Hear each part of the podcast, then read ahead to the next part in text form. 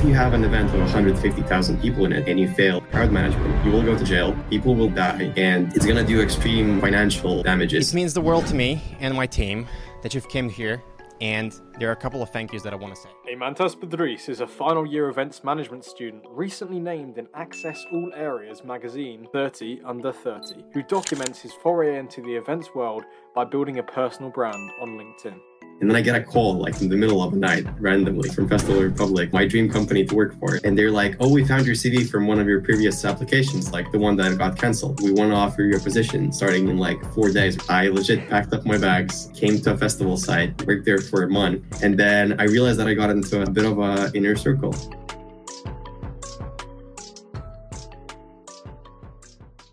The Extrospective podcast is sponsored by Runna, which is the first of its kind, number one rated, fully automated running coaching service. Whether you're training for your first marathon, a faster 10k time, or simply couch to 5k, you'll be guided by an expert team, including Olympic marathon runner Steph Davis. Download Runna, spelled R U N N A, today from the App Store and take your running to the next level. With code ZAK, you'll be able to get your first two weeks free and see what all the hype is about. That's ZAK, Z A K, for your first two weeks free. All right, so Eimantas, welcome to the podcast. How are you doing, my friend? Hi there, I'm doing perfectly fine today. Yeah, how's your day going? Super well, and even better now that we've we've started recording this podcast. This is actually the first of two I'm recording today. Uh, someone booked in for later, which was why this was which moved earlier. So hectic schedule at the moment, um, but really excited for this one. But before we dive into that, uh, how would you like to introduce yourself to the listeners? I would like to introduce myself as an event manager who is interested in marketing and technology. That's you, and of course you are a student at the University of Surrey. Yeah, still uh, technically a student. so we actually met there, and, and before we begin this podcast, I'd like to kind of briefly take us back to when we first connected because I think it's quite important yeah. context, especially given uh, the many TEDx speakers that I've had onto the podcast so far. So, uh, early February last year, so 2022, we had a bit of a refreshers fair, which is essentially when societies and clubs get that opportunity to kind of recruit students. Last year, as I was president of the Cycling and Triathlon Club and was so preoccupied for most of the day. But just as I was about to leave, my friend Ray, I thought it'd be a good idea to go around and have a look at what everyone else was was putting on offer. And I actually stumbled across the stand with you stood behind that with a massive TEDx banner. And I was instantly drawn to that opportunity. Of course, many of the listeners, most of the listeners, I would say, have heard of TEDx. I've, of course, heard of TEDx, watched it from when I was younger as a bit of a nerd, looking at all these talks. And so I was like, okay, in, in, my own university. And you actually mentioned to me that you'd seen some of the work I was doing as part of the, the triathlon club, you know, with the marketing and the sponsorships and things, which I was really surprised by. I didn't know that anyone else, other than the club, knew what was going on and encouraged me to be part of the team. So that quick decision and, and saying yes to that opportunity and then later it turning into hosting the event and working with yourself and the speakers more closely has probably played a very major role in propelling me forward in life with confidence, with opportunity. And so, yeah, I just wanted to say, before we start this podcast, I want to say thank you for that opportunity. And I think it's a fantastic thing you were doing. Yeah, I feel like you just basically took the most out of that opportunity. Not a lot of people manage to do that, and it's really really nice to have you to have had you on a team. You made a massive contribution, and yeah, it all well paid off. Uh, we'll of course talk about TEDx Surrey University later on, as it's probably one of the biggest projects that you've kind of taken from the ground up. But to wind it back to the early years, providing a bit of context for the listeners, how and where did you grow up?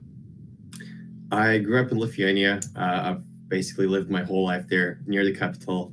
And yeah, I've only moved to the UK only a couple of years ago, uh, just for my studies, for my university studies, to basically have access to education in show business.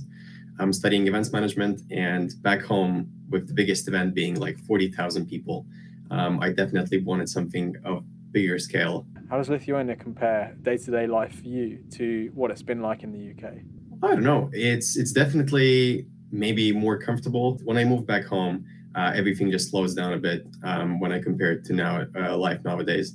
It just feels like home, um, just because I've spent so much uh, time there. The education uh, system is basically getting you ready for so much in life. I would say um, coming to the UK and studying here was absolutely easy. I'm very sorry if that sounds sounds like I'm laughing at somebody, but yeah, coming study to the UK was extremely easy.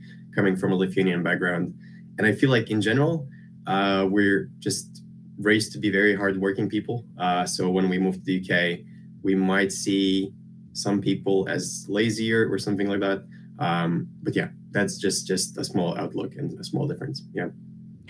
I think given the current productivity crisis, it, it's not too hard to outwork an Englishman.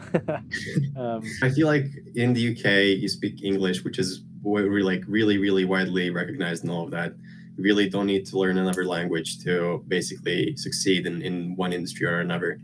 For us, since if you're if you if you spoke a language that was only spoken by like three million people, you would definitely want to learn another language. You would want to learn um, about other cultures and all of that, just because you kind of see yourself joining other cultures to basically succeed in specific um, industries, as I'm doing right now.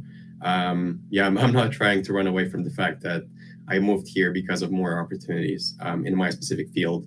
Uh, to basically learn more uh, of the innovations in my field and all of that. So you basically are just preparing to move somewhere. Sadly, yeah, that's how I see it. Yeah.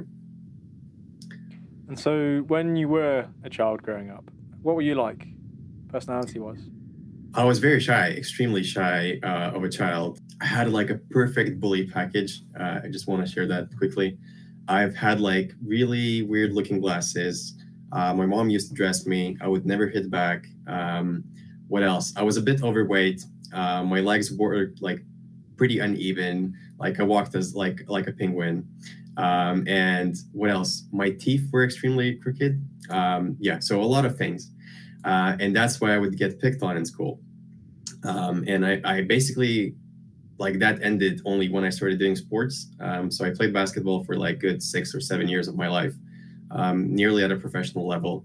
Um, and yeah, that's that's when it kind of stopped going that way because I feel like that gave me confidence uh, that mostly came from sports and all of that to to basically stand up for myself but yeah, a very shy, uh, like shy child. Never thought that I would go into any leadership positions. Yeah, but that changed uh, a bit later in life. So, when would you say it did change? Um, when I went into high school, I feel like that's that's when it happened because I just I don't know joined a few like leadership uh, leadership camps and all of that, like networking groups uh, with people that were like, oh my god, we want to like build businesses and all of that, and I don't know, I started attending my first public speaking classes and, and similar things like that. And then it just completely changed. I was just like, I need to challenge myself to do things. I've started with all of the things of like uh, writing down goals and all of that. I don't know, starting with financials, finishing with like personal branding and all of that. And then, yeah, I, I then took a really big step. I said, okay, one thing I'm really scared of is being in the spotlight. And then everyone is like public speaking uh, what can I do to make that happen? And I've set a goal of becoming uh, like a school council president. And yeah, it's a big thing in our school. I know it's like a small thing when I look back at it, but I don't know. You, you get like 500 students voting for who's going to become their president. Uh, you have to give like pitches of how you're going to make the school better. You get to run all of the events at the school. Um, that's where my events management background comes from, uh, the passion for it and all of that yeah, it's it's been an insane ride, and um, managing a team of 70 people as well when you're like, I don't know, 14, 15, something like that. It's it's a pretty big deal for me at least. Um, yeah, so that's when it all started switching to more of a leadership approach everywhere. I just realized that I'm capable of it and started loving it. Yeah. I read somewhere on your LinkedIn that you set up a business in 2012 uh, called the Lawn Brothers, or at least that's what Google Translate said. So, what was the inspiration behind this? I mean, was this sort of a similar time period as we're talking now? Uh, yeah, it was even before that. Um, that was actually one of the uh, hardest transition periods between like the pro, uh, gymnasium and uh, gymnasium that we have in Lithuania. It's like middle school, then high school, and all of that. So um, yeah, uh, I was 12 years old. I wanted to buy a PlayStation. That's how the story starts, simply as that. Um, and I asked my mom for a PlayStation, and she said um, no. And basically, you'll have to wait until Christmas. And I was like, no, this is summertime. I want the PlayStation. And I started working for my neighbors, cutting their grass. I don't know, it was like, let's be completely honest, that was like 10 euros a day, maybe. Um, comparing now to like how how it is in the UK, it's insane. But um, yeah, that small um, summer job basically got a bit bigger over the years, and uh, we started getting more clients. We started getting like into uh, digital marketing as well. Started launching like Facebook ads. Started having a Facebook booking platform, and then we started focusing more on the really posher neighborhoods, um, the houses that would be like abandoned for the whole summer just because people would be in like vacations, holidays, and all of that, focusing on those. And at the end of the day, uh, our team, the biggest we've got was uh, five people, and we were nearly having like part-time to full-time jobs, all of us, uh, when I was roughly 16, 15 in that that age age, age grab. And then I had to finish it um, when I was 17 because I basically moved on to other things and just realized it wasn't worth my time anymore. Because that would take my whole summer legit like from 12 to 17 years old those five years i did not do anything over the summers. I would legit cut grass have my like underage friends employed with me to work on the cutting grass thing and all of that. And then yeah it was it was an interesting venture. It definitely wasn't something that uh, i look back and i'm like extremely proud of but it set really nice um, work ethic for me. It showed me how money's made. It showed me i don't know how you can employ your friends being underage. That, that was really interesting.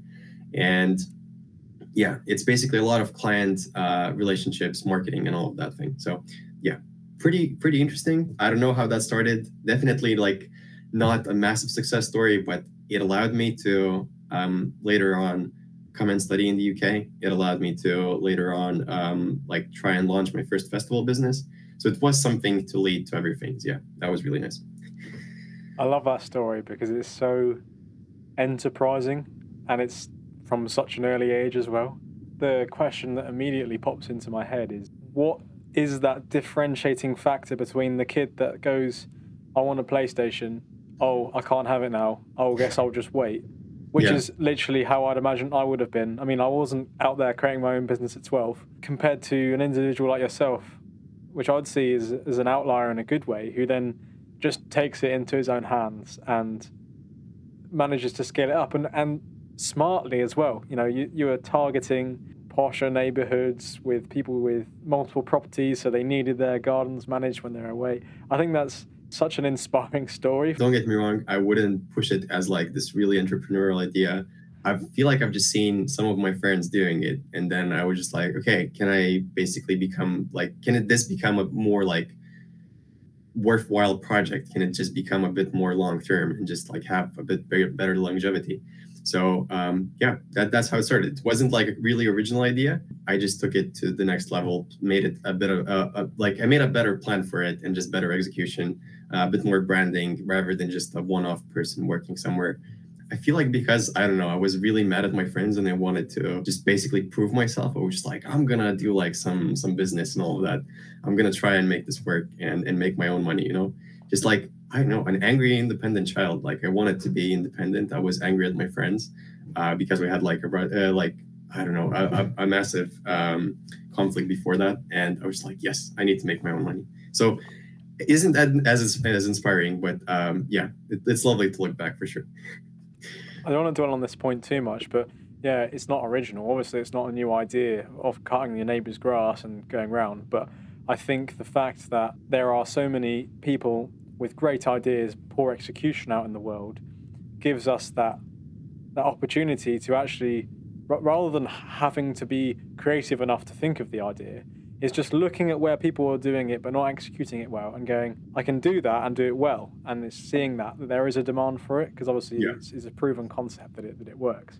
You mentioned there that kind of propelled you into the world of events management alongside the being the student council chairman, you know, setting up events. Before you got directly into working for events companies, were you recognizing internally that you were uh, manifesting the traits of being a leader, of being a manager of, of, of, sorts, or or was that not really something that you thought about much at the time? Oh yeah, it was definitely at that in that period. I specifically started to like get into every leadership position possible. I feel like I just wanted to, you know, like when they ask for volunteers, I would be always the like the first person to lift my hand up and be like, yes, I want to do this but yeah, it just afterwards it just got to uh, even an obsessive thing. Like I just could not let of let go of my leadership everywhere, and right now I am definitely better with that. But um, yeah, before that it was just like I was craving every possible leadership opportunity. Yeah, this is a tricky question because it's it's something that is obviously trying to be in, introspective, but But why is it that you wanted to go all the way opposite from being shy to almost being in the limelight and leading people? Because I see some some similarities between myself being very shy and then progressing into you know yeah. doing something like this, right? I just felt like my ideas were worth sharing. Um, that I had something good to share with other people as well in, in leadership, uh, because leadership for me is not management; it's leading people. So it just basically has to you have to see all the strengths in other people and get them up and and yeah, get them going, not yourself going, but just get other people together and make them work as a team um, yeah, I felt like I had that in me, and I thought, okay, that's valuable. I want to just learn how to communicate that to other people. I need to basically portray myself as confident, as as strong of a personality, and all that. So, I don't know. Maybe that's like a loop that I'm getting stuck in uh, with what's what's a reason and what's an outcome of of just trying to become a leader. But um, yeah, I would see it that way. What what is it now that would make a good leader in your eyes? It's gonna sound weird, but being vulnerable, first of all, um, like not trying to be that um, I'm the strongest person, the smartest person in the room, uh, being very vulnerable and very transparent about, okay, I'm getting these people together. They might be way better than me in specific fields, but I still want them in my team because I see it as a mutual benefit for everybody in the team. Um, yeah, so not trying to be the best in everything that you do in life, um, then caring about the people on the team. That's that's one of the key things that I definitely got wrong in the past. What else? Having basically, I feel like a long-term perspective on things. So basically, if if something goes wrong and you realize that something goes wrong, uh, you just basically have to focus on something more long-term. Just have a bit of a vision rather to just um, focus on something that happened really badly in, in a specific second. Um, yeah, that in my opinion takes a person from uh, a manager that's looking into like just micromanaging people to a leader that that sees something a bit more long term and is able to solve that. So yeah, and focusing on solving things rather than focusing on problems as well, because I've I've had that quite a lot uh, with with my managers when they say, "Oh, we have a problem," and basically they're not offering any solution. They're just focusing on the problem at hand and just talking about how bad it is um, yeah, I feel like it's just you have a problem, you solve it fast, you just forget about it quickly, you learn from it, and that's it. You just move on, uh, but you just never dwell on it as like, oh, you did something wrong. So, um, yeah, those are like the four things that come into my mind this the fastest. Yeah. Back to the kind of chronology then. Back to uh, that first step into events management. What was that transition between having your business and being on the student council and then sort of moving into more recent years of stepping into the world of events management? It all came back from a really small thing. I used to dance quite a lot in my life. So being on the stage was quite quite usual to me. Uh, we did a lot of like dance competitions, dance, dance battling, and all of that. And that's where I basically first saw events. Uh, that's that's how I got into them. And then when I started uh, organizing the events at my at my high school, it's legit a high school known for good events there.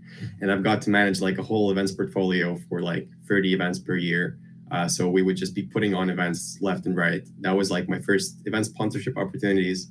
Those those sponsorship opportunities were like crazy small. Like we get like a table football um, like rental for a day, and that would be like extremely big for us. Um, but then we realized that we could just do collaborations with other schools. We we got into bigger events with that. We basically had like a collab with three different schools during a whole night event. So like we we had a full on school that was rented out to us for a whole night, and we we could just do whatever we wanted. We had concerts in there. We had uh, sporting competitions in there. We had I don't know workshops for dancing, acting, all of that. It was a lovely lovely start to the events the events that I was doing. And then I started volunteering quite a lot in conferences, uh, specifically in um, leadership conferences, mostly. Uh, those are the ones that I spend most of my time in. Um, tech conferences as well, like startup funding rounds, similar things to that. And I would legit just volunteer there with smaller positions possible. That would be opening the doors and smiling at people, um, like hospitality completely. Uh, then, I don't know, food and beverage. Then holding the mics up when the speakers need to come and speak. Uh, that's how it started, um, and that's where my love for events actually came came from. afterwards, I just basically tried getting into uh, my first paid opportunities. It started with culinary events, which is weird as hell when I think about it. Uh, that's a really quick story as well about that. It was a massive leadership conference, and this guy was always talking about how volunteering led him to like all of his work opportunities and all of that. He's like a world class chef right now. And I was like, you know what? We had like time for one question from the audience, and I just stood up, like physically stood up, not my hand. I just legit stood up. And he was just like, okay, what's your question? I'm like, look, you've talked about volunteering and all of that. Can I volunteer at your restaurants just, to like try and, and get that experience that I want? Because I was really passionate about cooking at that point. And then he says, I'm a business, like I'm a business owner. I just don't do volunteering. Come and work for me and that was like the first contract that I've landed. It was just legit culinary events, like wor- uh, workshop classes, pretty much, where people would come together with their um, colleagues and all of that, uh, learn how to cook an octopus, and just have a nice dinner in the evening. That's it. That's all how it started. I would just work in the kitchen, try and help out with the event delivery and all of that, and that's it. Uh, that that's that's that was like my first paid gig in events uh, in general. Yeah. It gives you an appreciation for the volunteers first of all, but also means that when you do step into roles of leadership, as, we, as we've discussed, you actually understand and can relate with all of the people underneath you because you've been there. So you spend a little bit of time kind of working then uh, for this culinary business. Is there anything else in that time frame that is important to understand? I don't know. I feel like I've done my first couple of internships afterwards uh, with like admin event kind of companies, but nothing, nothing too major. Um, but on the side, I was just like, I need to do something with events. I just wanted to do something with events. And I was like, okay, my first own festival sounds extremely good. But don't get me wrong, I've never been to a festival by that point, like legit, or maybe one only in my life. And I've got a team of the same the same team that we would use to work on um, school events with, uh, just from one of the collaborations that we did before and I started speaking to them about this idea. Yeah, we're gonna hire a ma- like a massive venue for two and a half thousand people. Uh, we're gonna put on this gig first in in like like legit just first time occurrence, and yeah, we got our financial sponsors. Actually, I'm very very proud of them. Uh, we got all the funding needed. Like we legit saved up, all pulled our money uh, a bit, and yeah, the project was on the way we had bands booked we we basically had speakers as well lined up and all of that. And then covid hit um, good like three months two months before that. And uh, yeah we had to completely cancel this thing. That was possibly the first like really hard learning for me that how hard it was to close a project down. Because at that point we had around 30 people involved and around a year spent on planning it. Um, yeah so that hit like extremely hard. Um, but we we managed to switch to virtual events. Um, I continued working on virtual events. I was not made redundant in in my uh, like in 2020. That was like a massive blessing as well. Um, but yeah, I've learned to to work on virtual events, and I've learned how to say no to massive projects and when they fail. Um, yeah, I don't know. That was that was the saddest moment of my life, I would say. But yeah, that happened, and when I look at it back right now, it was such a good thing that it closed down because we were so naive, so naive of many things we did not take into account. Health and safety wasn't the thing for us. We did not know that that existed. We did not plan for toilets in the event. Legit, like we wouldn't have really overflown the the whole infrastructure we had. Uh, we did not think about crowd safety at all. Um, yeah, fire exits. I don't know. Like those things were completely out of the window. Like that wasn't our scope of planning uh, we were just like, oh, there's a venue. They should take care of that, right? That definitely doesn't work that way. Uh, and that's why I'm happy that I studied events management. And that's why I got involved with the bigger events um, to basically learn that my idea was extremely bad at that point. Like it wouldn't have worked out. We wouldn't have sold out the tickets. I did not realize how hard it was to sell tickets out as well. Um, but yeah, I was just driven by the first like initial uh, interest that we had because I've sent out this questionnaire about our event. Like that was my approach to sponsors as well. That we've sent a questionnaire asking young people whether this event should exist, whether they're missing like um, opportunities like extracurricular opportunities, because the festival was all about that. Like you legit would turn up to a festival, you would see all of the extracurricular activities poten- uh, potentially possible in your city. uh, you would meet the actual people already doing that activity for them to represent it to you and basically just get you to sign up. That's it. That's as simple as that. Uh, lined up with um, artists, speakers, and like all this uh, other workshop stuff and all that. So yeah, we we sent the questionnaire out and we were like, let's try and get it to like 100, and we got it to a thousand uh, responses in like I don't know half a month or a month maybe and that was like our main main um, selling point to, to, to sponsors. Because we are like look we have this data from a thousand organic respondents that said that they need this event to exist. They they have extra time to, to spend on the day and all of that. And that they're interested in extra curriculum. That's how we attract the sponsors uh, first of all. And yeah but apart from that the planning was completely horrendous. Like it was awful. Like we did not realize so many things. And i guess at the end of the day COVID actually saved my money because that was like my life savings on the line completely. I wouldn't have been able to study in the UK if I did not like if I did that and all that. So I don't know. It would have been an interesting thing to see how it would have unveiled, but um, that's definitely not happening anymore. So. As with any project that any of us set up, or anything that we do external to ourselves, where we get uh, praise or validation, or when things go wrong, it goes bad, is how we attach our identity to things outside of ourselves. And so, did you think that uh, during that process, you very much attached your identity to this event as this is this is part of you, and if it goes well, it's it's a reflection on you, and if it goes badly, it's a poor reflection on you. And did you see that that identity attachment was then better after it got cancelled? As in, like for projects after that, you were able to separate yourself more. Yeah, I mean, I've actually had like a massive identity crisis after that project like got canceled and my other things got canceled as well. Um, I always used to attach myself to the work that I'm doing, like constantly. I was very much chasing roles. I wanted to be the festival organizer. I wanted to be, I don't know, a marketing manager at that company and all of that. It all legit made my identity fully. And one thing that happened to me after, before moving to the UK was I had to cancel everything that I was doing. Like I had to stop everything because it was very much in person. And I finished my high school, first of all. Um, I finished my two part time jobs. I canceled this project. And then I basically sat down. I wasn't even a part of any sporting teams since I used to do sports my whole life. That was the only period that I didn't do any sports.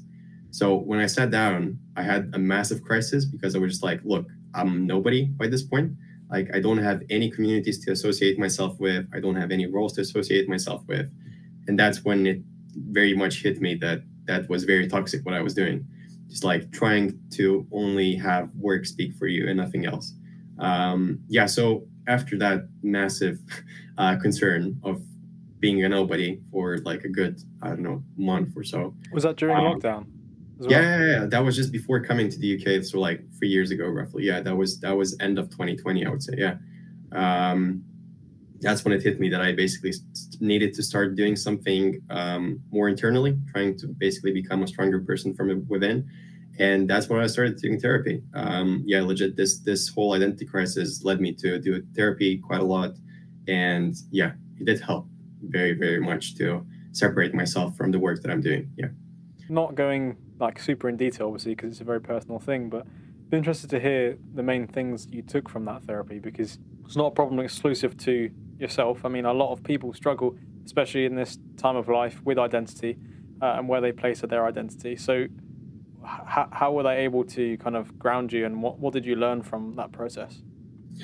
The best learning that I've definitely taken from it was that every single choice has a sacrifice price so, for example, if you decide to, I don't know, go into events management and like chase the massive, like being the best at it and all of that, um, there are sacrifices that you will need to make. You will not see your like your partner or your friends so much. You will definitely take a toll on your mental health, physical health.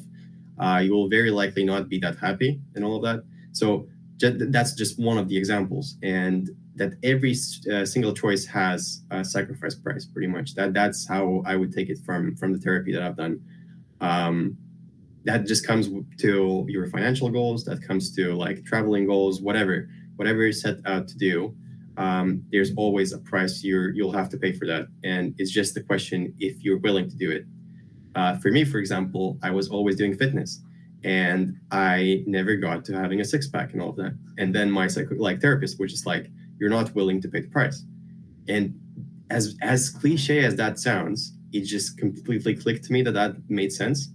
He was just like, look, if I had a dream to buy a specific car, if that was like my dream, I would have to work like I don't know, 60 hour uh, weeks and all of that just to get enough money. That means I would sacrifice taking my uh, like time with my child, taking time with my partner, um, not having enough time for myself and all of that.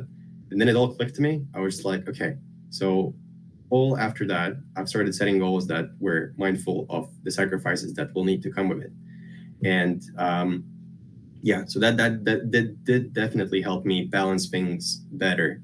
And apart from that, it's it's mostly just working on relationships as well. Um, and relationships are pretty much the same thing. Um, they're simply work. You need to put time into them. Uh, they don't work out if you just randomly decide to catch up with people um, half a year later. Um, it is hard work, and not a lot of us at, at this age realize that.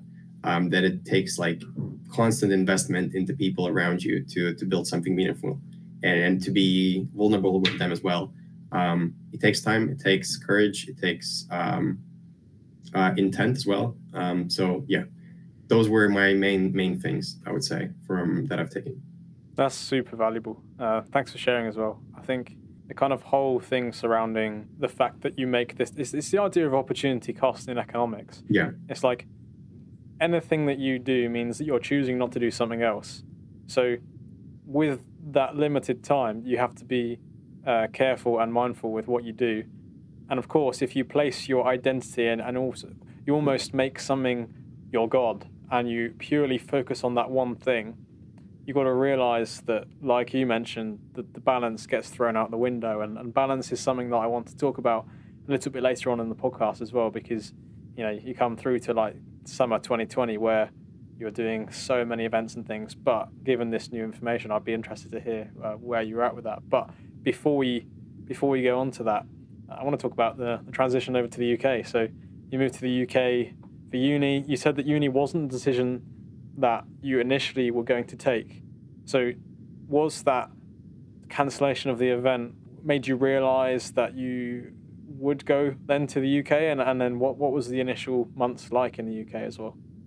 Yeah, I, I mean, my decision to come to the UK and study was mostly based on the idea that I just did a lot of challenging work. I've, I've taken a lot of um, challenging projects like part-time work and all of that with companies that did not treat me as a as, as like a high schooler they treated me as like an equal and i completely respect that for them um, but for me it was a like a really steep learning curve. And when i finished with that with those contracts like a year after i realized that i lacked knowledge and that's when i realized that i needed to go to uni. Uh, what i was lacking was theory basically. I, I could definitely work out the practical side of it like in a hard way, definitely like taking twice as time as, as anybody else would uh, for an adult. But I just needed to uh, get the theory. I just was really, really theory hungry for some reason. And that's why I wanted to go to uni. And I afterwards realized that that was a great choice for me because um, if you wanted to organize weddings, that's absolutely fine. You don't need a degree for that. Um, in my opinion, you can just work it out in practice and all of that if you want to organize the biggest events in the world, well, it's pretty hard to get practice in them and just learn how to do it the best. If you want to do Olympics, if you want to do major festivals, you need a degree, in my opinion, because if you fail, for example, let's just let's just say it, if you study arts, right, and you do a painting, it's nice. It takes you five hours. Then your cat scratches it in the middle of it. It's ruined. You'll need to throw it out, right? That's the only damage done to you like legit you're losing a bit of resources you're losing a bit of your time a bit of your love that's it that's that's all you lose if you have an event with 150000 people in it and you fail crowd management well there's quite a few things that will happen. First of all you will go to jail. That's one thing that definitely will happen. People will very likely die in that festival. And um, that brand that you organized the event for is going to go down massively. Like nobody's going to attend the events anymore because of all the negative uh, media coverage. Um, is going to do extreme like financial damages to, to the company and even the local area maybe uh, if, if the event gets canceled long term and all of that so when that hit me i was just like shit, okay, that is a thing that's actually pretty hard to to work out nicely. That's why I needed to, to have a degree. Um, yeah, and in in my opinion, that's definitely helping me set the right mindset. The degree might not be ideally that practical as I would wish it to be, but it's definitely opening my mind up to to be able to comp- comprehend the complexity of these uh, major major uh, festivals and events. Um, yeah, and those few couple of months uh, moving into the UK were possibly the loneliest ever. I'm very happy that I had my partner with me, but having that uh, crisis before that, before moving in, I wasn't the most confident or outgoing or social person ever. Uh, I just wanted to stay inside, didn't want to socialize that much, like in freshers and all of that, especially with COVID as well. That was scary stuff as well uh, just to be able to uh, arrive in the new country when it's all in lockdown. Um, yeah, so those were the loneliest ones, I would say. How did you come out of that? And just something I've thought of on the spot. When didn't you say you were part of the the boat club at Surrey, or was this later on? That's exactly your reply to how it got out of loneliness. Right. Uh, that was just joining joining the boat uh, boat club, uh, the rowing uh, club in in our uni. Um, yeah, and that was um, that basically was the most intense nine months of training in, in my life, I would say. So we switched from being lonely to being tired. Um, that was my coping coping mechanism, I could say. Um, yeah, and those were really really lovely months. Uh, I got back into shape after after COVID with that. Uh, that basically like got me back again to, to feeling more confident. I started doing uh, remote work as well, just to be more flexible with all the events happening. So I switched to virtual events uh, at that point specifically, and then yeah, it was it was smooth sailing afterwards. Um, I don't know. I got involved with the students union, got involved with quite a few things uh, around uni. I'm I'm actually really grateful for uh, the lectures that I had. Those those opened up a lot of my uh, work opportunities that I've done over the last two and a half years. And yeah, so started with with virtual events uh, boating club and then moved into uh, doing in-person events and, and all of that uh, on the side of the studies yeah. And that exactly alludes to the importance of a network right? You know you can do all these things on your own. You can stand up spontaneously and get that opportunity uh, back at the culinary uh, kind of culinary yeah. place earlier. But also then moving to the uk with the expanse of opportunity with the networks because your lecturers obviously if they're lecturing in events or hospitality or whatever, yeah. they they're going to have tons of industry connections, which is which is there for the taking. And I'm surprised more people don't make the more oh, use absolutely. of it. And I, it's something that I've I, I, didn't take advantage of when I was younger, but definitely since university, you know, get it, developing more of a personal relationship with your mentors and, and tutees and, and tutors and the lecturers, of course, themselves, because they are experts in their field. They've done it all before, and they know everyone who they study for. Can they might conduct surveys for the biggest biggest uh, you know companies in in the world on this topic, which then they could put you in touch. So I think it's such an it's such an unspoken thing about university. I think people go to university for two reasons. You know, the the education. Well, maybe three reasons: education, friends, and partying. And no one ever really talks about the fact that it's just an opportunity to network because yeah. you just have all of these professors who have so many connections in, the, in out in the real world that I think is is another real big selling point at university. So it's interesting that you were able to really tap into that there. And oh, so, absolutely! Like even talking with the lecturers one to one and all of that, they say like they're so they're like they're just missing students coming to their like one on one consultations because like they're there for you to use and nobody seems to be using them and after like nearly graduating right now like i'm graduating in half a year i feel like i definitely did not make most out of it. I mean i could definitely have gone even further down and and basically made those more more of those connections. And i wonder how much of that is due to because of the lockdowns and lack of social interaction and now we have super high levels of social anxiety and depression and people not knowing how to interact with each other and they feel embarrassed and you know they're always on their phones and kind of I wonder how much of that whole sort of storm is really affecting people's confidence to go out and take those opportunities. And in a way, you could argue that it's it's good for people like you or I because there's you know less less competition. But I think that's certainly not how I would how I would want to look at things. You know, I yeah. don't I don't think it's a zero sum game. I think if you can share this stuff with people, I mean, I'm doing a podcast, so clearly I'm not trying to keep it to myself. Uh, but I think it's one of those things that's really sad to see, and I think you know what. All, all props to you for, for going for those opportunities, but I would encourage anyone listening if they are at university, or even if they've just started their career at work, or even even if one of the people listening to this is a cyclist I used to ride with who is in their mid 40s or 50s. But it's just thinking about the amount of opportunities are there if you just have the confidence and don't lack that embarrassment and just go for the opportunity. So yeah, yeah. Um, without taking it too much on a tangent, I think I, I just wanted to h- highlight there. So then you came through to last year, 2022.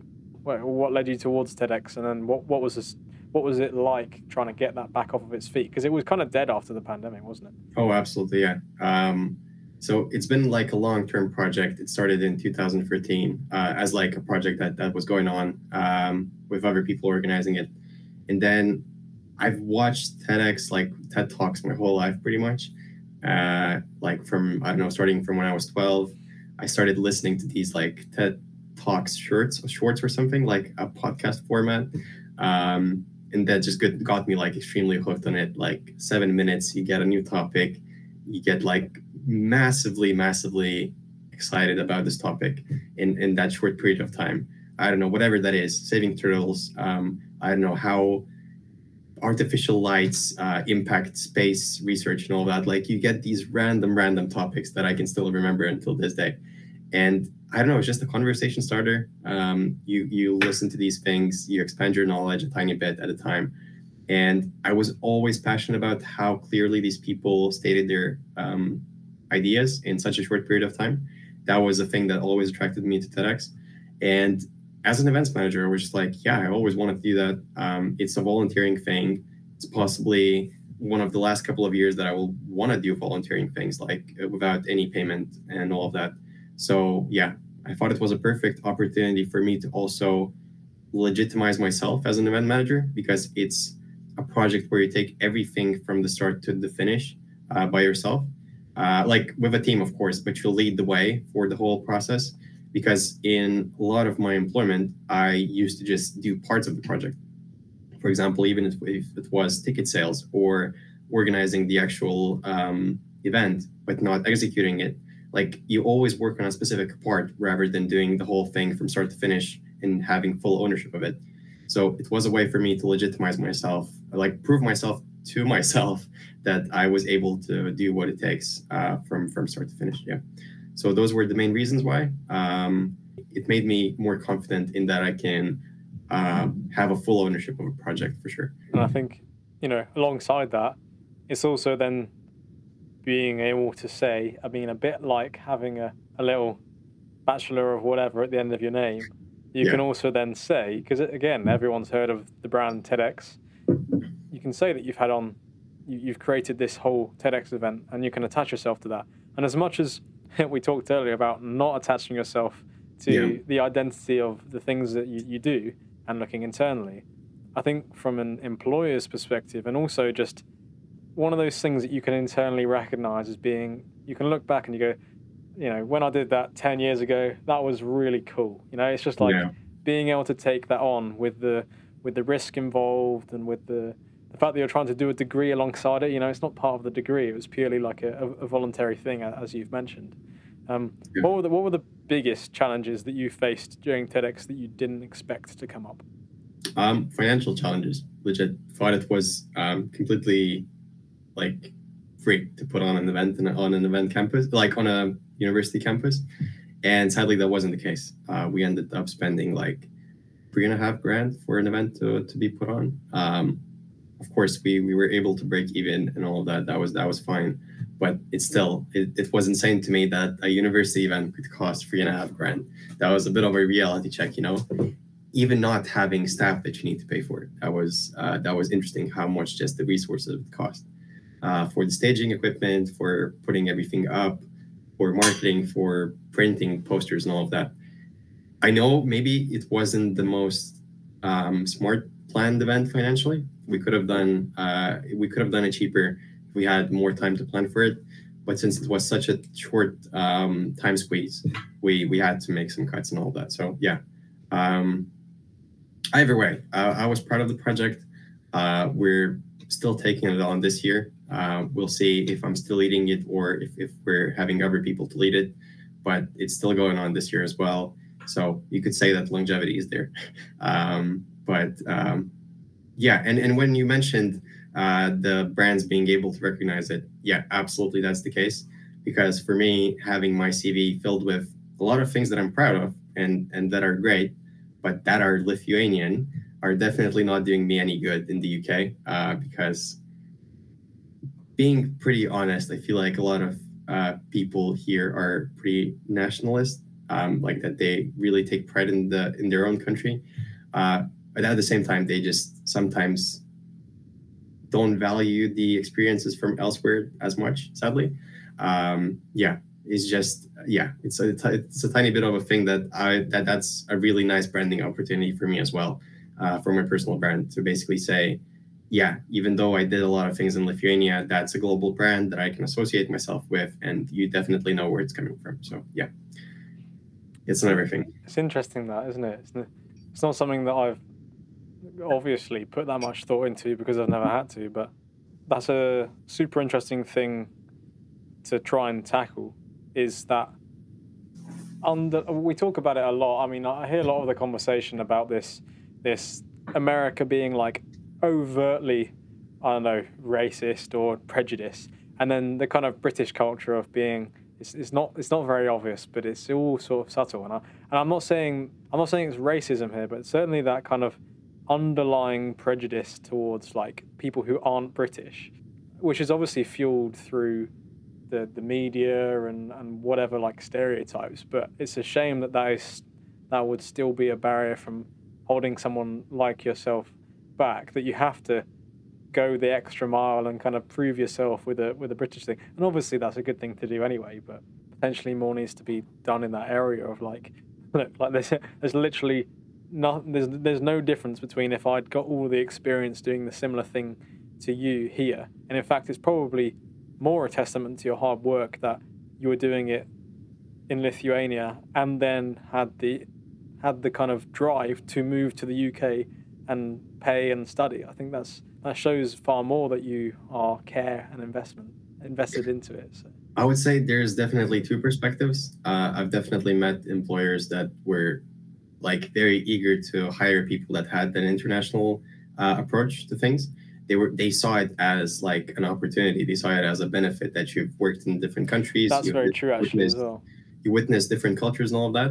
Uh, for others, I understand their point as well. Like for more local companies and all of that, you they realize that you haven't done it in terms of how they how they're done here. Like you haven't noticed how uh, legislation works here, for example. You don't know how licensing works here in events, for example, specifically, uh, if you worked with marketing in other countries, for example, you might be bad at the language that that like the locals communicate.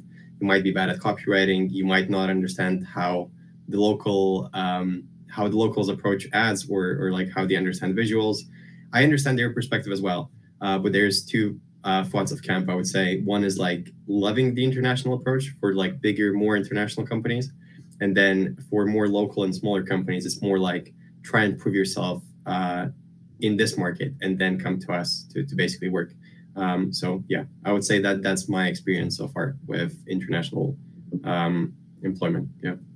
I mean, that's a great summary, and I think it makes sense as well. It's not necessarily a not necessarily a, a prejudicial thing, but a but a, a practicality yeah. that they are seeing and kind of identifying. And I mean, maybe that does inspire you to then go and go and prove them wrong, or I guess I guess prove them right, yeah, and, and be able to to work well for them.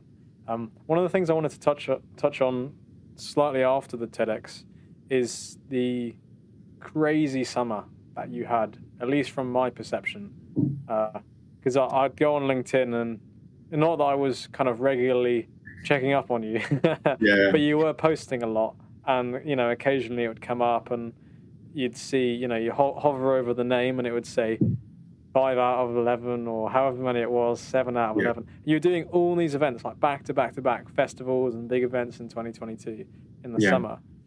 I, I want to ask you, like, what drives you to want to do so much? Because there's there's a there's a point of kind of you know doing events here and there and having a nice balanced life, and then there's like going head first and really immersing yourself in getting as much experience as possible, and that's obviously the, the kind of step that you took. So what what was that all about? Why why did you want to do so much? Yeah, that was that was 13 festivals in a row. Yeah, uh, to put it uh, to like just focus on it fully, um, and to be honest, just just like to be completely honest with you doing a lot of festivals in a summer just means that you're working short-term projects uh, so it's not necessarily an impressive thing if i was to say i've done three festivals in a summer but i worked like a month and a half each on them that would be a whole different story. So for me it is just trying to break into the industry uh, just to be completely honest. Um, i've landed a few contracts that were very very nice and that like I, am still impressed by that I was able to land them the like the last summer, because what happened was I had had quite a late like planning schedule because I was planning to move to US for this year. I wanted to study there for half a year and just move back here. Uh, I canceled that plan uh, very very late, so I only started like planning my freelance um, summer. I don't know, like a month before it started. So like let's just say in May or something, and then I started applying massively everywhere that I could. I realized that I already was late to some of some of the applications, um, but I reached out to like 25 people on LinkedIn that were like hiring for festivals and all of that, and like two of them I think replied, uh, two out, out of 25 or something. And then we got into a call with them. We started talking. We we like legit landed a, a role or some, and then it got canceled as well, uh, just just to make it a bit e- even less, uh, even more tense. To be honest, um, it got canceled uh, just because of budget cuts and festivals last year. That was a massive thing. And then I was like, okay, I'm gonna go back to the things that I was doing in in the previous years. I'm gonna um, join a company that I was working with before. It wasn't as challenging, sadly, as as normally. Uh, like as I wanted to be. Uh, it was short-term contracts, not as challenging. I've already done that work before and I randomly started manifesting like landing something bigger, just randomly. I was like, I don't know how to reach that. Like I was so lost, but I really, really wanted it. And I'm sitting in Italy in like a youth exchange that I was like planned a few months back, um, just a week off. I'm just like completely chilling, not thinking about work. I'm like, we're gonna take care of that when I'm back. And then I get a call like in the middle of the night randomly uh, from Festival Republic, like the the I don't know my dream company to work for and all of that. And they're like, "Oh, we found your CV from one of your previous applications, like the one that got canceled, and like we want to offer you a position starting in like four days or something." I legit packed up my bags, um, and like in a few days I left. Came to a festival site, worked there for a month, for a full on month, like without stopping, no weekends, no nothing, um, which is very toxic, by the way. Uh, just just to mention that quickly and then I realized that I got into a, a bit of a inner circle um, that that was hiring quite a lot for festivals. I started talking to the people that were working on that festival, like if there were any opportunities afterwards, and just one one thing led, led to another, and it just started getting like uh, two week long contracts or one week long contracts in different parts of the city. Uh, I've got to travel quite a lot uh, around the UK. Uh, I've done one in Belgium as well It was a pretty pretty nice uh, nice summer with that. And yeah, if I was to do it again, for sure, I would definitely focus on doing a bit more long term projects. So like a month for one project would be really nice because you can definitely get the feel of it. You can um, make a real impact on it and all of that. So even though the numbers sound good, I understand that it was a really nice branding way for me as well, uh, just to to be able to uh, stop by an employer and say, look, all these festivals that are the biggest ones in the UK, I worked on them. I know their teams and all of that. Um, that's like another selling point of mine currently when I'm applying to jobs. Um, yeah, it, it, was definitely a branding opportunity for me again, but just wanted to not make it massive and grand, but that, that it was just a, a lot of short term things. Yeah. It's actually funny the parallels there I can draw between that approach and that balance and the podcast and the guests that I have on. And I just want to talk about this very briefly because it's, it's funny, kind of a light bulb moment. Yeah. So for yourself with your career, you obviously, well, we'll talk about what you want to go on to do, but you're obviously looking to get into that whole space. And there's two things that you want to do.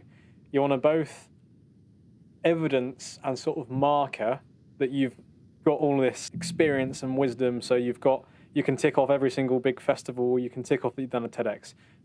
And even though those things are great, doing all those festivals doesn't necessarily give you the best experience. Yeah. And you could get better experience from doing a lesser known, something with less hype around it that people yeah. don't really know about, but is really challenging and actually gives you way more experience and wisdom that actually would be yeah, would be better. And it's yeah. like you need both. And I think it's super interesting because when I'm kind of looking at the guests that I've had on and the guests that I want to have on, it's a mixture of people who I'm and I, I don't know, you know, I'm not naming names, but like it's a mixture of people who I really want to understand and like I'm super interested in and I want to explore. I would put, probably put this episode into that category, you know, because it's like it's something that I've I've come across you. I found you a really interesting and fascinating individual, and I think we share some common ground with the work yeah. ethic. But I see you as doing all this stuff. I wanted to know more. But also, then there are some times where I go, that person would be interesting to talk to, but probably the main reason why I'm doing it is because it, it signals off that there's someone that people know. Yeah. So people, when they look at the podcast, they say, "Oh, he's had that guy on, and that guy has two hundred thousand subscribers or whatever." And yeah. it's kind of like, even though that might not be as meaningful or as significant as a personal conversation for me, I recognize I need both to be able yeah. to grow and be able to develop myself in this way. And I think Sorry, I just had a light bulb moment on the on the no, no, no, no. It, I absolutely agree with that. Which is and exactly I'm, I'm the same. Yeah. Exactly. I'm very happy that we're both transparent about it as well. That I mean, we both realize that I don't know, taking on a five thousand people festival and like owning all of the operations would definitely be a better learning experience than jumping through so many of the major festivals and, and trying to like get a feel for their cuisine, let's just say, like for their internal workings and all of that. I completely agree. But for me, I feel like it's an easier way in if you have all of these big names to support you. Uh, just to later on going to something more in depth uh, when when you actually want to do that.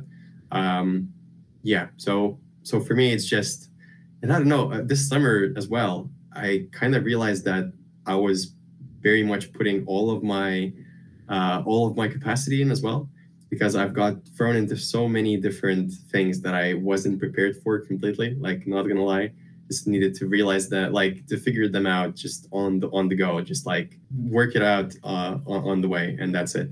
In the same way that, even though a guest might not be exactly the best guest that I would want to have on from my own curiosity, they still have a great story. It's like an event is still to be super uh, important and teach you a lot, even if it isn't quite as good as you know doing the, these other projects. Yeah. It's like it's, it's still doing. It's, it's not just one or the other. You know, it's not binary. Yeah. You know, it's, it's it's providing you with both. But um, and and it's certainly something that.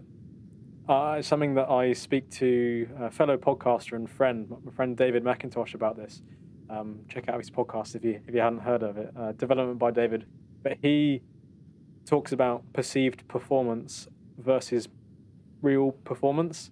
Yeah. And of course, you've got to have something to back it up. You can't just have all these fancy things on your CV, and as soon as you sit down at the interview, you got you got no nothing behind you. Yeah. But at the same time, that perceived performance is super interesting. Like how I make the thumbnails look and present the podcast as being more professional than it actually is, as I'm here recording with OBS and on Google Meets. You know, like it. Yeah. It, it's it's it's it's having something that does look really good, but also being able to back it up. And I think yeah, that's a clear example there.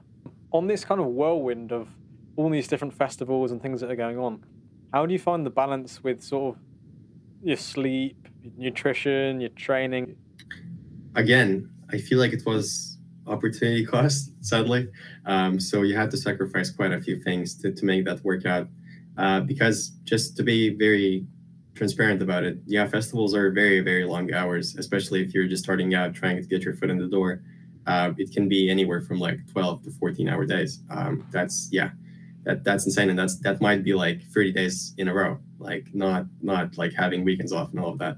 uh, when it's crunch time, it's crunch time. And I mean, if you're one of the like I don't know five or ten people that you know that the event is not going to go ahead tomorrow if you don't put in that last piece of work, then it is a big motivation to actually stay in and, and do that. Like you see a lot of um, real reason why you should stay and, and do the, the do your work, you know.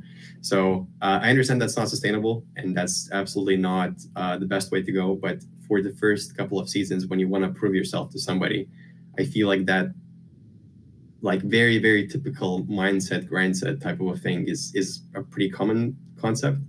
Um, so yeah, I mean nutrition in some festivals, by the way, just not not promoting um, overworking yourself and going to, to the world of festivals or events. It's pretty decent. Like it's very like proper meals and all of that.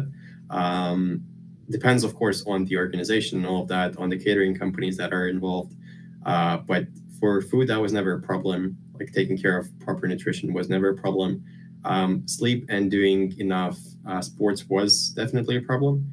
Um, i would always like try to I don't know, mitigate the problem by saying, oh, I walked like 20 kilometers each day. Like I'm still doing cardio quite a lot. Um, it's still like I'm getting a bit of activity in every way. But going to the gym or like actually doing some proper exercise was definitely not uh, working out. Not only because I did not have time, I just simply did not have energy after all these hours working.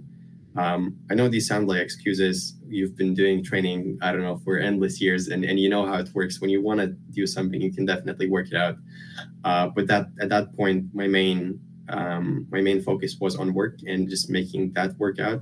And I wouldn't say that I regret it at all. Uh, I mean, I basically afterwards, after the crazy run finished, got back into regular fitness um, because I've been doing sports my whole life as well. So I do have like those basically foundations, like really, really quality foundations. My body just is not used to not doing sports. So whenever I go with like a month without eh, doing any physical activity that's in the gym or I don't know, or running, doing boxing or whatever else, I basically just something clicks in my mind and I'm like, yes, you need to go. Like that's that's just like an indicator that something's going wrong with life. So um, yeah, it's pretty easy to back like um, balance it uh, back to normal afterwards but it is it is a big stretch both in mental health physical health uh, because you get to deal with very high stress situations constantly uh, at least from my perspective. Maybe those are just a few festivals that i've been involved with but i definitely felt that sometimes i was even incapable of, of actually dealing with some stuff so yeah.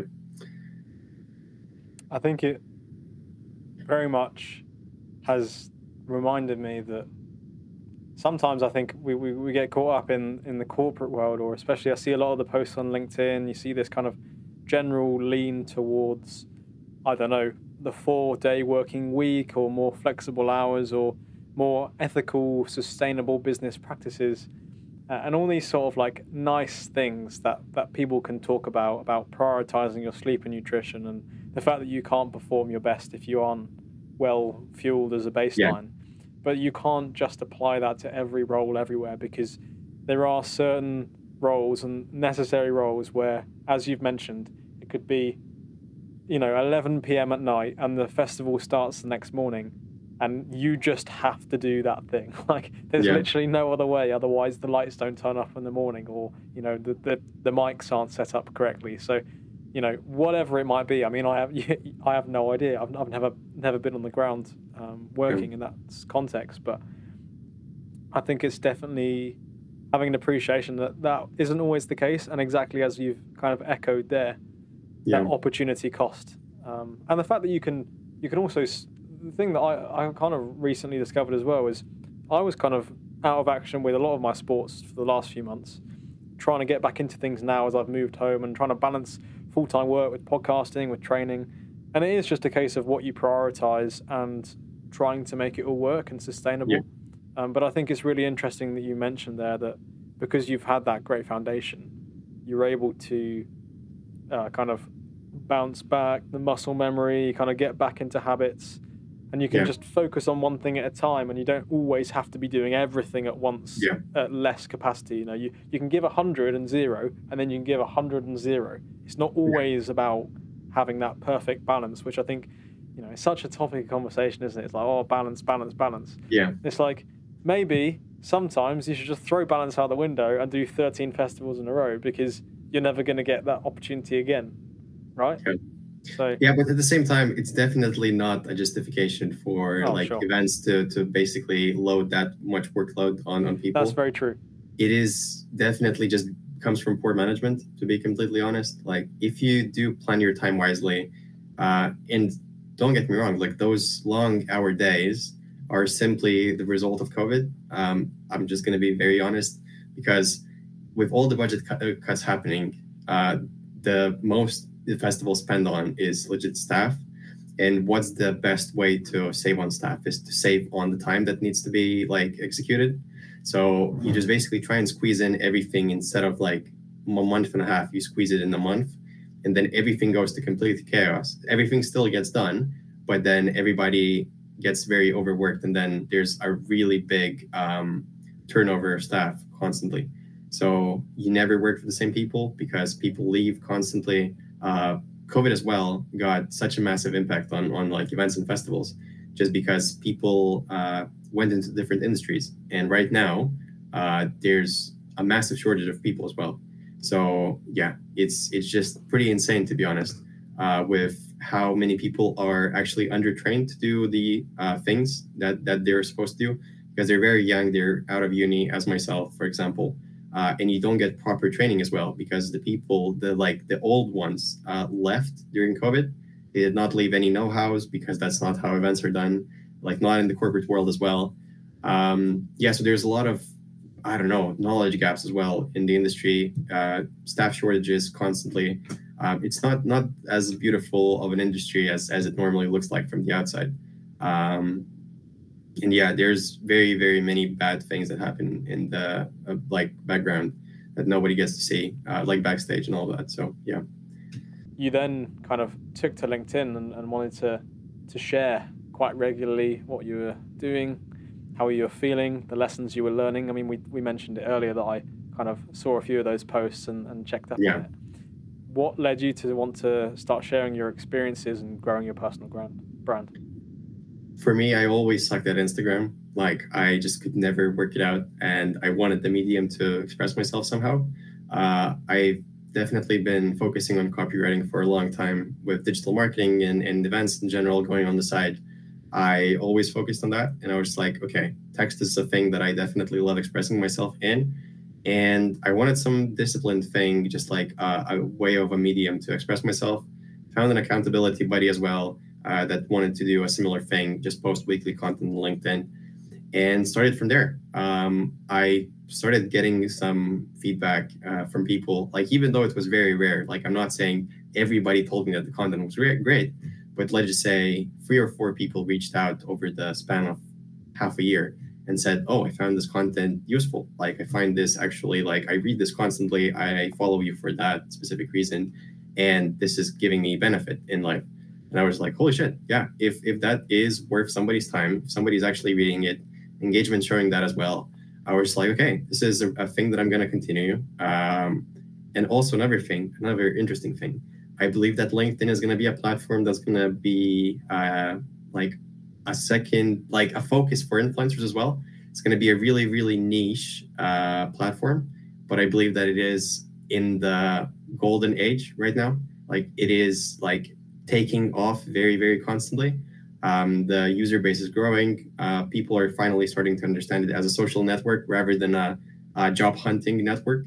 That's very Um, true. I think we've just passed a billion users. I saw someone some post. on Yeah, it's insane stuff. Like, and people will be trying to shape their professional brands constantly. Like, it, it's a it's a big thing, especially in the digital age. So for me, one thing is I'm trying to position myself as a successful um, candidate for job roles, being so young and still being a student and all of that. I want to maximize my opportunities, like my yeah, just to op, opt, like uh, optimize my opportunities to get into different roles but as well i want to be able to be like to have a medium where i can influence people um, and all of that to basically just share my knowledge and all of that i don't know maybe that will lead to some consulting uh, later in, in like later on that's like one of the things that i would definitely want to um, focus on in, in later days, whether it's like uh, coaching, um, consulting, or whatever it is, like related to events. That's an opportunity that could grow out of it. Uh, it would just be a, re- a direct result out of it. Yeah. I think it's super powerful being able to look back as well and, and see what you posted six months ago and learn in oh, public. Yeah. I mean, part of the reason for this podcast is learning in public. Part of the reason why I'd want to share anything in, in public is is because you learn and so do other people, rather yeah. than keeping it all to yourself. And I think it benefits both of you because, as you say, you can go and share and build that platform, and then people can get real value from from what you have to say. And I like the the way you worded that as well with with positioning yourself.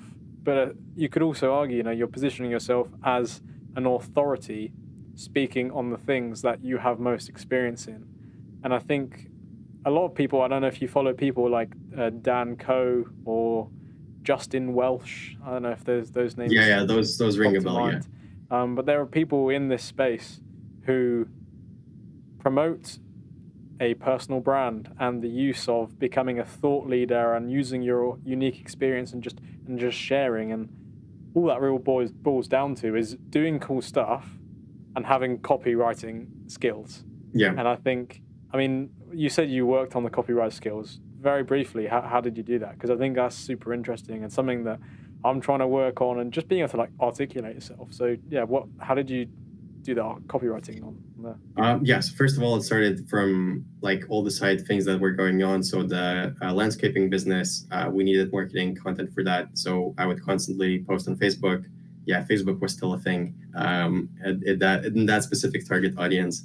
Um, and then I did quite a lot of digital marketing on the side as well for events, like for different events that we would do. So that was always um, posting something on social media, uh, just casually uh, afterwards, it was running uh, Instagram accounts for for for brands for events as well.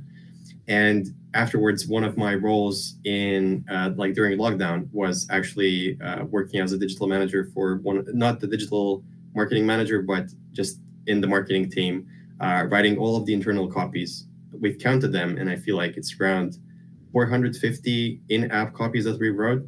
So like with the team so that was just like crafting everything that you scroll through in the app, everything from a settings box to like actually the content that you see.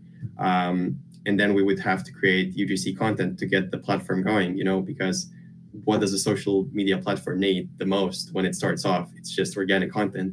So legit, my full-time job or part-time job just became posting like constantly. Um, even though it wasn't LinkedIn, it wasn't something like that. Um, I still did that and um, one of my last uh, jobs was just legit copywriting for uh, a, an ads company. So that that also helped to try and sell this uh, idea of, of copywriting. Um, yeah, so mo- most of these things kind of joined into this. Um, I don't know, not very tidy ball of, of experiences, and that's that's how LinkedIn came together uh, for me. Um, and another thing is why I started LinkedIn was because I realized that the only difference between the me and people that I was looking up to was that I never documented what I've did. And all of these like really, really interesting looking stories on Instagram or LinkedIn or whatever was just people posting pictures of the things that they were doing and adding something to it. And I was like, I've done the same things. I've just never written about them. Like I'm, I'm I'm living the same life, but my life seems ten times like more boring, just because I don't know how to communicate that well. And I'm not saying that communicating makes your life interesting, but it makes it seem that way. Uh, that's that's one thing. I'm not saying that that's extremely health, healthy, like to base your uh, life on on like how you communicate yourself to public or to the to other people. But if you can, in a healthy manner, learn from that experience, like documenting everything, reflecting on it, and still sharing it with other people to get them inspired, well, I don't see any problems with that at all. Like if you're doing mindfully, like if you don't focus on it just being, oh, I'm successful, I'm doing all of these things, this is going amazing. My content is never about that. It's mostly about I've done this, I fucked up, I've learned this, uh, this is how it worked out, or I'm doing this right now, learning these things from it. Like my perspective always on content, I have my fiance as my bullshit filter. She's always like, I I give all of my posts to read for her before I post them. And she's like, if that sounds cocky, if that sounds like I'm talking from above, she's always gonna be like, no, that's a red flag. You're not posting that. Like that sounds douchey. And then I changed the wording of it. I changed the idea of it and all of that just to make it sound, yeah, I'm sharing something that I'm learning right now. I'm on the same path and all of that. Um, and an interesting thing about this whole thing is that people that will consume your content are normally below you in terms of experience normally. Like your audience are the people that are looking up to you. Um, it's it's just it's it's a given. Like none of the festival managers are reading my posts like by their i mean i don't know unless they want to relive some moments and like have this deja vu moment or whatever else. But normally you just are creating content for somebody that is consuming it and that has less experience normally so as you as you said uh, positioning yourself as a thought leader or as an authority as well it's an interesting thing to do it in a in a sustainable healthy manner like manner not trying to overemphasize that you have more experience and all that. Yeah. I think there's so many there's so, there's so many things I could talk about there. We, we have such limited time. I think yeah. the, the the one thing I I love there is the fact that you said the only difference between you and the creators is the fact that they started writing about those things and you weren't. And I think that is literally all it comes down to. Yeah. Is some people have the confidence to be able to share their vulnerabilities and articulate it well. And obviously, there's a skill to copywriting, but also it's just getting in the reps, just posting when no one is watching, and just just going for it and having that having that exact same attitude as you've had and, and demonstrated throughout this conversation in sort of your upbringing. It's just just going for things and then seeing what happens afterwards. But yeah. by doing it, by setting up this podcast, episode one is going to be way worse than episode 50. But in a year's time, if I hadn't have started the podcast, I'd still be at episode one. So yeah. You've got to just position yourself into that through just getting the reps in and doing the hard work. And I think a really interesting point there is, again, as you've made, is the you, the people that are less experienced than you are the people that are going to follow you. Is that's only going to increase as you gain more experience. Yeah. So as you're going through life and gaining more experience, there are still always people being born. so as you get older, the number of people that are behind you increases. Yeah. And so you are like it's almost a guarantee that if you diligently keep doing what you're doing and keep obviously you've got to still be doing the actual work in real life. You can't course, just yeah. you can't just and you know, that's, a, that's an and... important thing that people miss. Yeah. Yeah. but but I think you know you're you're only going to that that that interest is only going to compound it's only yeah. going to go up and up and up and up and up. And uh, I think that was a really, really important sort of 10 to 15 minute discussion there on kind of copywriting and LinkedIn and sharing because it parallels so much with with what I'm interested in and what I want to sort of go into. I'm not quite at the level of LinkedIn copywriting yet, but I have started sharing the podcast, and you know, yeah. I, I, love I love that kind of space, and I love what you're doing, and um, you did actually mention me in a post like, I think a few weeks ago about you know the importance of side hustles and things, and I was quite quite honoured to be mentioned in that list. And I think it's it's quite clear that there is that opportunity. And for anyone listening, if you aren't creating content, then get to it because you know there's there's there's so many people. There's never what it was it people say that the market is saturated. There's too many people. It's like no, there isn't. Like there's eight billion people. like yeah. you, you can find you'll find your people that yeah, follow follow you. Yeah. Um, you'll create it. And um, it's also so important to mention that there's different mediums as well. So, for example, for me, uh, Instagram didn't work. I'm very, very afraid to film myself for like YouTube or Instagram as well. So, for me, like something 2D works ideally. Like, I want some just like very very basic form of content text works for me i want to expand my like mediums as well but there is a format that works for somebody like it might be i don't know voice memos that you that you're like putting on as a podcast or it might be i don't know pictures constantly of, of your adventures there's so many different things you can do um, yeah it's just finding the right one absolutely well the internet's given us all these opportunities and you know the same way as you'd go to office hours. it's there. the opportunities there. The internet is literally infinite. So um, yeah. get to it if you're listening. One of the things that I just thought about um, as you were kind of explaining all of that, and and it's kind of a question that has gradually formulated in my mind somewhere in the back of my head during this conversation, is that you have all of these skills and all of these experiences and wisdom and and not necessarily events management specific, but they could quite easily, you know, traits of leadership and of responsibility, time management, balance, like all the things we've discussed are yeah. Very transferable and could be transferred to jobs with potentially, I don't know, more stable and higher salaries and more balance. Yeah. And so one of the things I wanted to ask about is the fact that events management is a quite a, a, a risky career path for some. Like depending yeah. on what you go into, what would you say in response to that?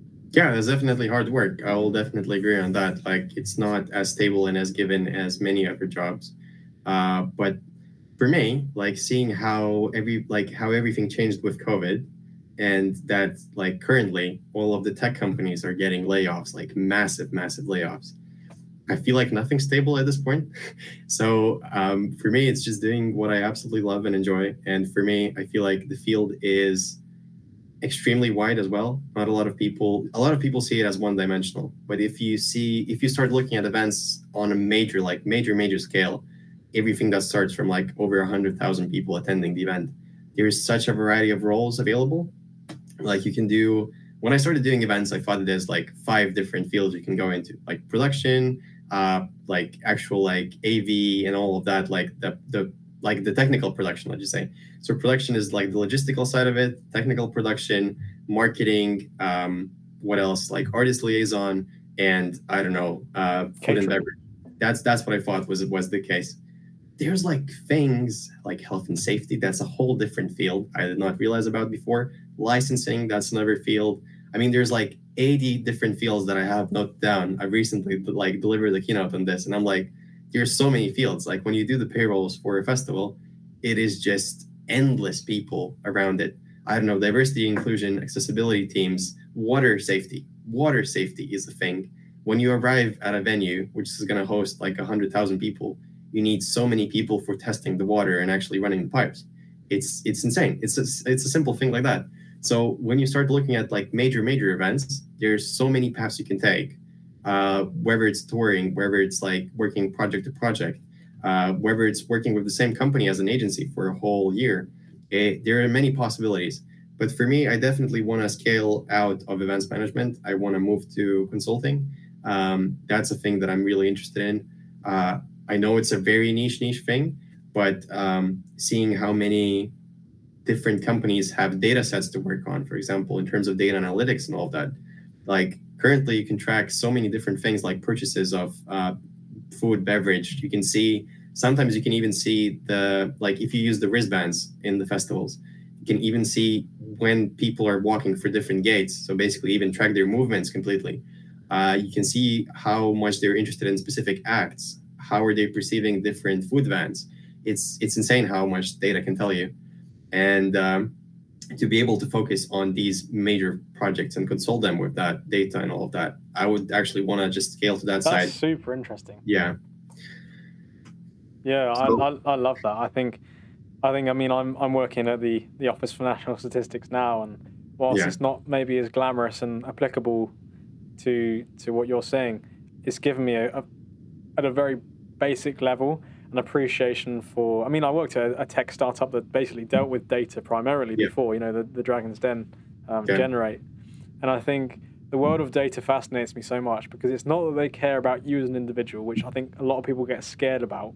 They they don't care about you, but they care about if there's a thousand people doing the similar thing of you. That shows yeah. a pattern in human behavior, and and the fact that we are uh, only learning in recent years to tap into that yeah. It's never been a thing in human history that we've been able to track this on scale so that we can make so many better business decisions ahead of time to save us losing money, to maximize profit. Like exactly as you say, you know, positioning the brands in different locations yeah. and the different brands that people prefer, and you know, informing. And essentially, that's what consulting is, isn't it? It's kind of drawing this all together, and with with data driven, and especially with you know sort of AI code that people can put together these days with kind of working that stuff out. I mean, yeah.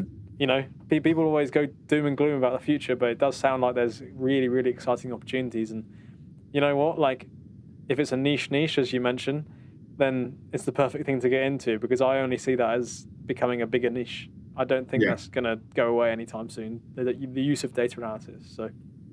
So for me, that's yeah. a scary industry to be in because it doesn't really exist. Like, I mean, there are like people that specialize in it and all of that, but it's not like a massive thing that people think about after going to like after going out of uni, you know. So yeah, it's a it's an interesting path, but for me, I want to find the path to finally get something more remote and flexible out of events management rather than always being on site. So get the same benefits as we're talking about, like ethical working, uh, normal hours, sleeping, and all that balance, and still doing in the field that you actually love. That's like more chaotic than normal and all of that. So um, yeah, I would say that's that's going to be like this the next natural step for me in like another three or five years. Yeah, that will be the case.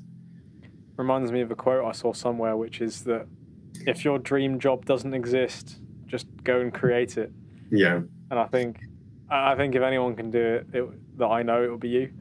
from from the conversation today, I mean, you've you've demonstrated all these these these traits which have come together through that innovative sort of entrepreneurial spirit of just taking those opportunities, which is like as we discussed, you know, wasn't always the case. You were you were shy and, and, and, and maybe even bullied at school, and I think hopefully that's a message of of hope to people listening wherever they're at on their journey whether they would consider themselves to be more like you or or like you were maybe 10 15 years ago. So yeah. I think uh, yeah super super inspiring stuff and i've really really enjoyed this conversation i have to say. Um, i feel like we're i feel like even though we're doing such different things and you know there's so many variables i think on some levels we do share like the principles underneath if that makes sense. like we, yeah.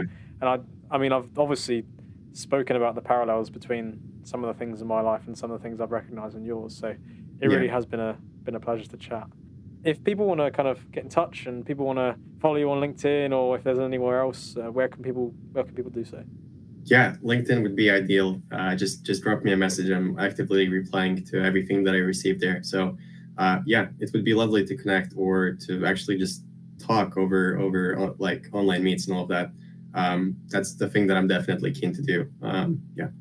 Perfect. And you know what? If we stay connected and I keep doing this podcast, then who knows in many months or years' time, uh, might be on for episode two, see how you're doing. But um, yeah, absolutely. Like there's, there's so much more to talk about. But I think this has been full of value. This has already been um, slightly over our time, but I thank you for for giving the time today to share. Thank you so much for your time. Yeah, it was really really nice. Uh, awesome. Thanks for all the questions and the research. Yeah, that was really nice.